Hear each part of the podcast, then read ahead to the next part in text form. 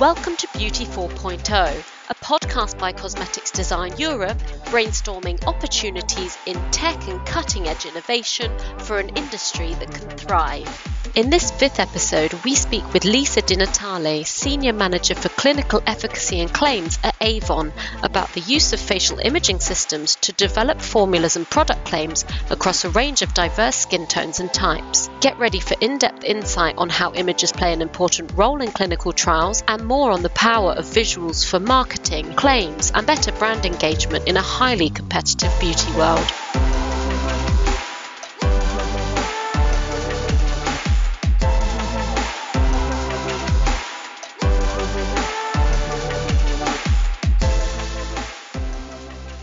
So, thank you so much for joining us today, Lisa. Thank you for having me. Now, Lisa, you and the team at Avon have developed a facial imaging system which is inclusive to all skin tones. Can you talk me through this innovation, uh, how you've developed it, what technology it uses, and exactly what it does? Absolutely. So my team and I started this development actually back in 2015 and every year we optimize it to enhance it and make it better. There's three main components to this system, flexibility, power, and openness. So flexibility meaning that I can take an image of someone who's very light skin and someone who's very dark skin all within the same study without having to change the imagers or the cameras that's very key to make sure that I get the same image across all of the different skin types and tones.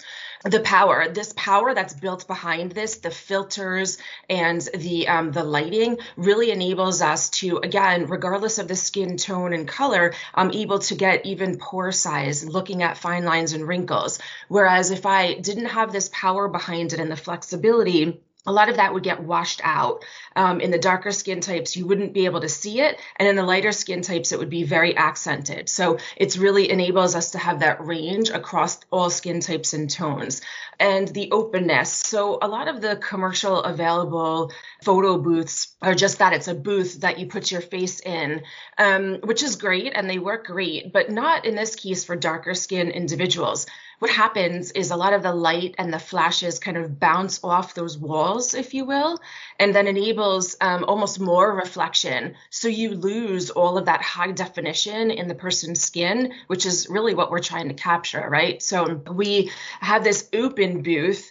Um, so you don't get that bounce off or the bounce back of the, the light, but we still have it very clinical and standardized meaning that there is a chin rest built into the imager so that every time the subject comes in, she, she or he put their chin into this rest to make sure that we get the image in the same exact location, which, as you can imagine, in clinical photography is very, very important we also have a ghosting imager that's, um, you know, there in the computer as well, so that if the person is, you know, slightly tilted or they're making a face, we can look at their baseline image, um, compare it to their current image, and ensure that, you know, their face and the location and the way that they're tilted and so forth matches is exactly the same.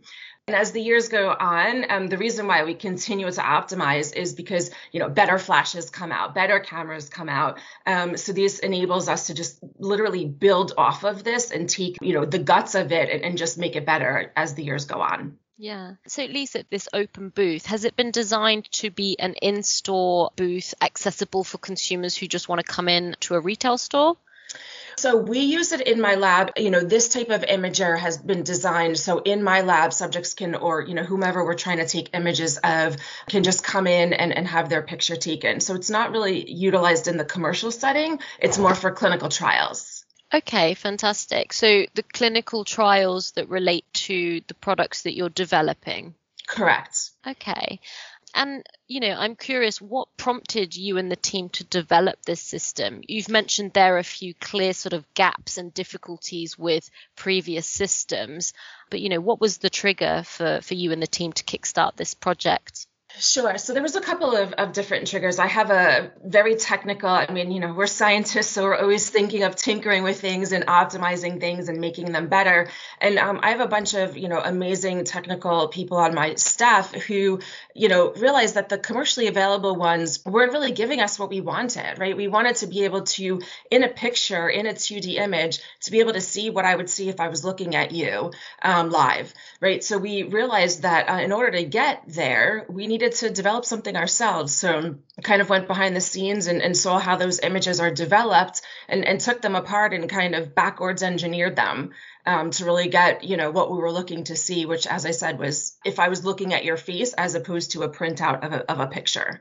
And on a sort of a granular level, then, how would you use that imaging? How does that translate to the work you're doing in the lab and the clinical trials? So we have actually such a broad range. Um, you know, our primary focus is skincare, of course, but we also do color. Um, so we use it for long lasting of foundation, for example, or um, lengthening of mascara from a claim support perspective, or, you know, to see how a product, if a chemist is designing a formula to see where it stands, how efficacious is it really before we go out to our consumer or our, you know, full scale clinical trials. But from a skincare perspective, it's actually used for multiple different avenues. There's two that are very very important. Obviously claim support right? At the end of the day i need to be able to provide efficacy via claims to the consumer to really make her understand how the product is going to perform right and what it's going to do. But oftentimes we have these amazing ingredients that we're looking into or amazing formulas but we're not really sure what they do mm-hmm. so we mm-hmm. work very closely with our product development chemists and they'll often come to us and say listen i developed this amazing formula to do x y and z can you see if it's doing it? Can you see the scale of it? And then we often develop them together. Okay, maybe it's not as moisturizing as I, we thought. Maybe it's not a, you know, it's a little bit too tacky. So we literally develop the products from, um, you know, infant stages, if you will, all the way to when we say, oh my gosh, look at this product. You know, we were looking at it for wrinkles, but this woman had under eye dark circles. Look at what it did to her dark circles. And then we show those to marketing and kind of develop the, you know, the concept from there. So it, it kind of depends on the project, but it's used for so many different items. It really uh, makes our job a lot easier. Yeah, yeah, and it, amazing that it's sort of used simultaneously alongside the product development that, that you do with the rest of the team. It is, and actually, um, right this week, my team um, we're looking at two different foundations where we had one and it's mattifying and long wearing and we love it but of course we're always looking to make them better right? So we kind of do a split face image where we have the old formula and then the new or the restage and to see how they um, perform relative to each other. So um, we definitely use it to work across all the product development groups. And like i said it really helps because i can explain something to you but it's probably which you'll you'll probably get an understanding or appreciation for it but if you see it with your own eyes it gives you a much better understanding of it. So this enables us to show the chemist what we're seeing and point it out and, and really help guide them in, in next steps if they need to optimize the formulas. Yeah, and this piece behind why you really developed this system about skin tones has become increasingly important in the beauty space, right? Do you think mm-hmm. that that has also been a key prompt for you in more recent years to really refine a system that caters to such a broad spectrum of skin tones? It does, absolutely, because, you know, it's one thing to say, well, you know, it's good for all skin tones and types, or, you know, it, it'll work for you, right? And I mean, anyone can see that. And you might may or may not believe it, but often if you see something, if you see a before and after with a skin tone or type or color that looks like yours, you're probably going to believe it more um, because you can relate to it, right? We're not just telling you a story. We're not just, um, you know, saying words. We're actually showing you. Look at what it did to this woman that has darker skin. Wow, her skin matches mine. Maybe it'll work on mine. So, you know, there's so many products out there. This space is so saturated skincare. You really have to come up with a way to, you know, step one up or, or show people why they should come to your, you know, space or your, buy your product, right? And it's really about being able to relate with them and, and showing that, yeah, this will work for them. It's not just we're telling you, it's actually, you know, visible with their naked eyes. And so ultimately, these images uh, provide Avon and Avon representatives and distributors a, a, means to to show consumers. Is that how Absolutely. they're being used as well? Absolutely. Um, we use them for representatives, for our training, even. You know, Avon offers a lot of training. If you think about all of our representatives are almost like an independent store, right? So we want to make sure from the science perspective that they're trained so they can sell the products um, and, and, really understand them. So oftentimes we'll help the um, PR or creative teams generate these tools that the um, you know education team will then educate the reps so they really understand it so they can then translate the message to their consumers and uh, of course they could use the before and afters as well but it's really all about you know education and understanding whether it's consumers reps or all of them yeah.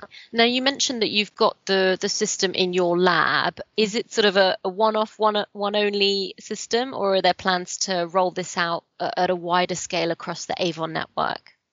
Uh, that's a good question. We actually have um, three of them in my building. Uh, we have two for the face um, and one that we use on arms. You know, if we're testing a body product or something like that.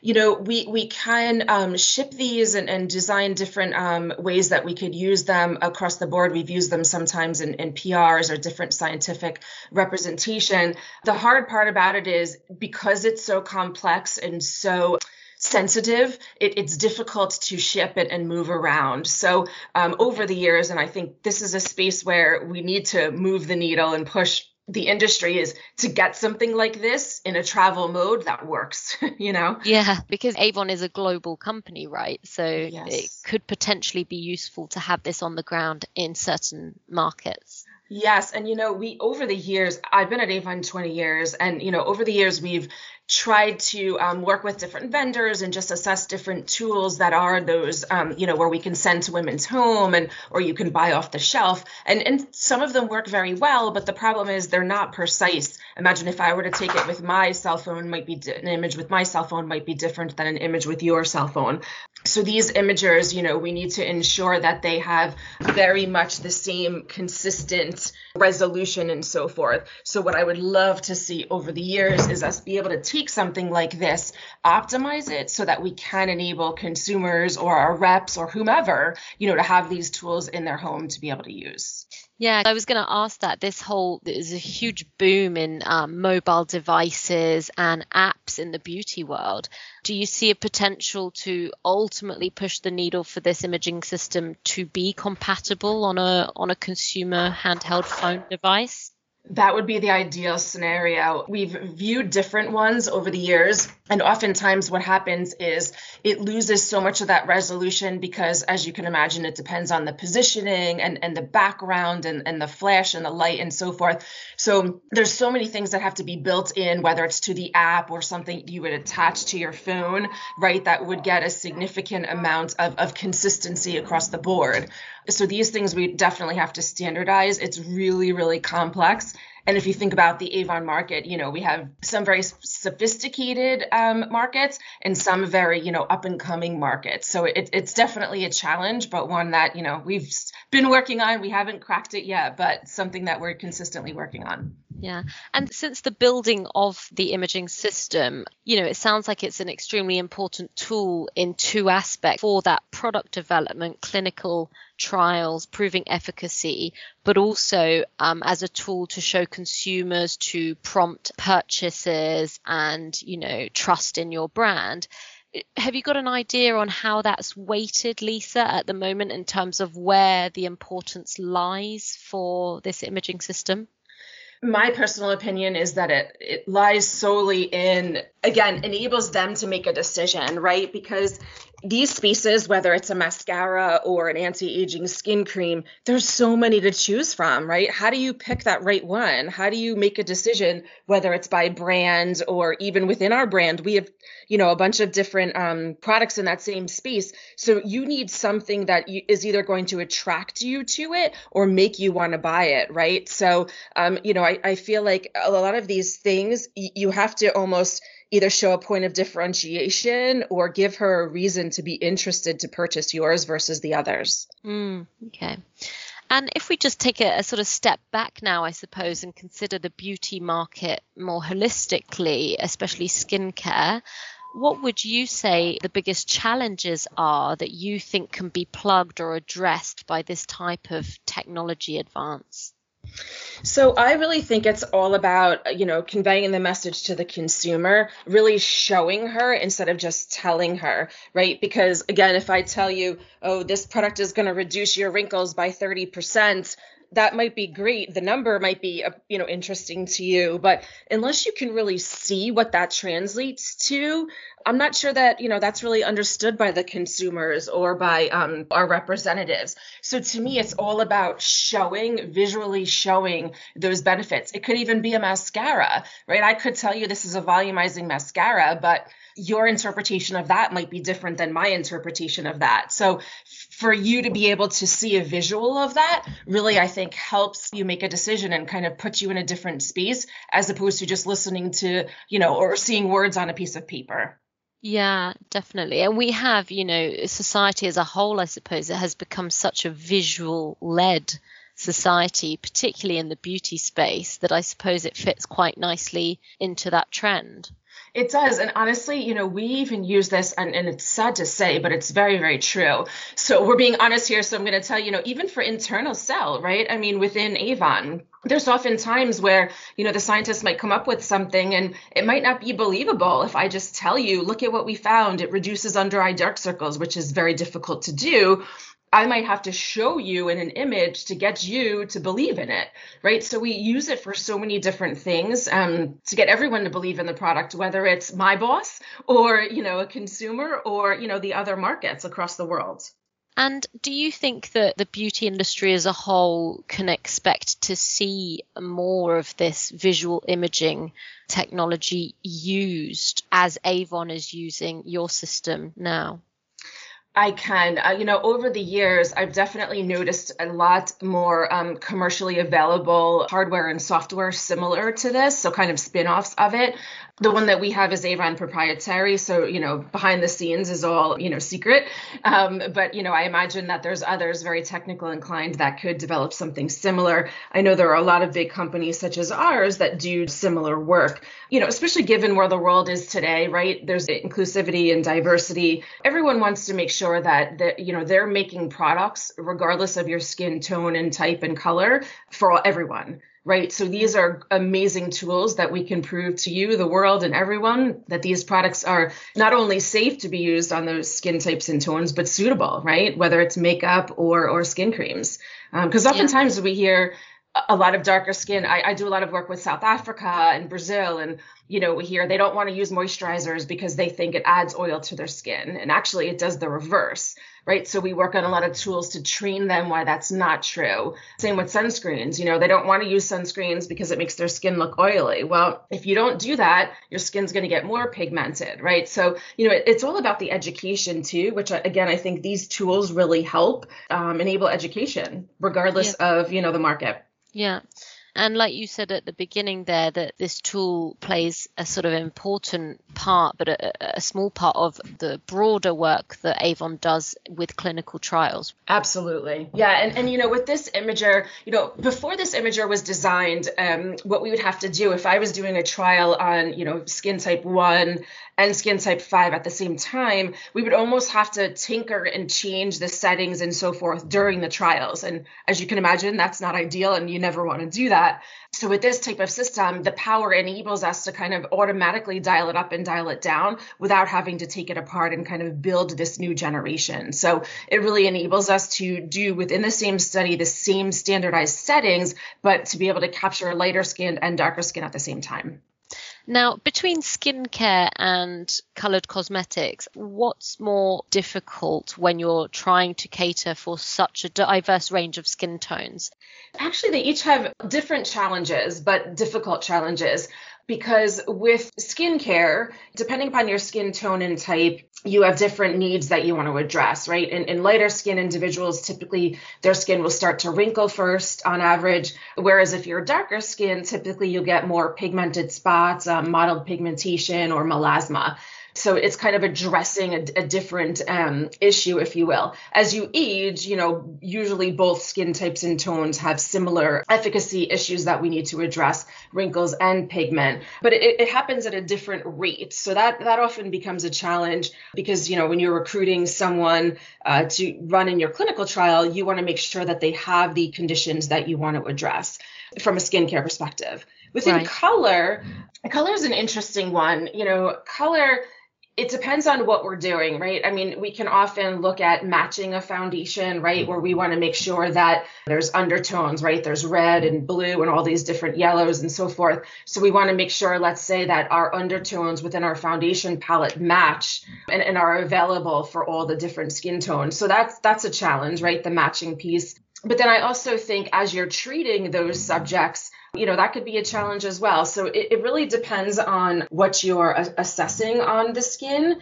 Um, mascara is not too much of an issue. It's more of the, um, you know, foundations and, and those types of things. Yeah, absolutely. And you mentioned as well that you've got an imaging system set up for the arm to monitor body care. Was this sort of a second phase of the development? Yes, it is. So we use that sometimes it, it's an interesting thing. We do use it for body care, whether you're looking at hydration or shine or something like that. But we also use it for um, development of skin products, regardless of the body type, or something as simple as lipstick. If you can imagine, obviously you only have one set of lips. So for us to test something on your lips, we would have to do it over a couple of days, right? If I were to, let's say, look at um, the mattification or how shiny it is, if I put it on someone's arm as a test, you know, to start with, before we go to lips, we could put four or five different squares on the arms and, and take this image. Um, and again, have the chemist, right, look at the shine and mattification so we kind of use it as part of the development process as well. And it really, again, helps the chemist design their formulas. And then, of course, you know, marketing always likes the before and after. So it helps us with, you know, the internal sell as well. Yeah. And do you think that technology, Lisa, could be translatable to hair, hair type, uh, and ultimately hair care? Or would that require a sort of complete rethink on how you've built this system?